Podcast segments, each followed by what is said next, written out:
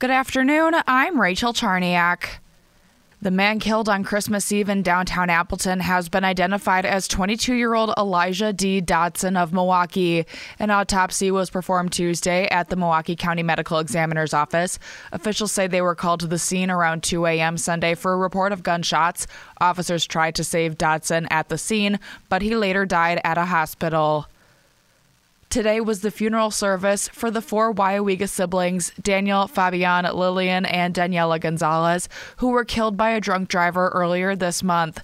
During the visitation, the victim's stepfather, Kurt Schilling, says they appreciate the outpouring of support. I can't show the appreciation in my face because I'm sad and and I don't want to cry anymore. I've cried a lot. A Mass of Christian burial will be held on Saturday, December 30th at 2 p.m. at Saints Peter and Paul Catholic Church in Weyauwega.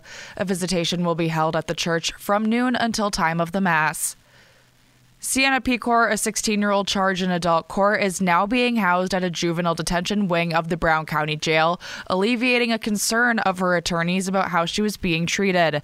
Pecor faces five counts, including first degree reckless homicide, for the crash at Mason and Oneida Streets in Green Bay that killed Cruz Beltran in October of 2022.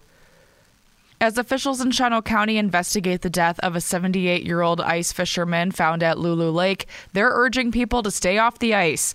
Recently, northeast Wisconsin has been experiencing unseasonably warm and even record breaking temperatures. Normally, these temperatures are like in March, and now we have them in December. I've been doing this for 48 years, and I haven't seen a year like this for quite a while, where we don't have any ice around right after Christmas. That's Don Herman, owner of Sunk Dive and Ice Service. Officials say at least four inches of ice is needed for walking. Ice should be five to eight inches thick for ATV travel and at least a foot thick for truck travel.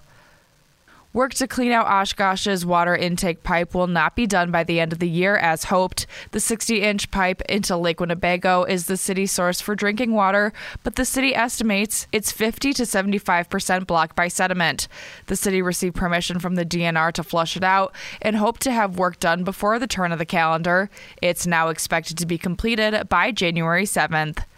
Now here's your Fox 11 weather update. This afternoon looks like a gorgeous one for this time of the year. A high temperature up to around 40, partly cloudy skies. Normal highs are in the upper 20s. For tonight, though, a mix of rain and snow moves in in the evening. Changes over to all rain, though, a low of 32. And Thursday, just rain showers expected, especially early, a high of 42. I'm Fox 11 meteorologist Phil DeCastro for 97.5 1360 WTAQ. And I'm Rachel Charniak, WTAQ News Talk Sports.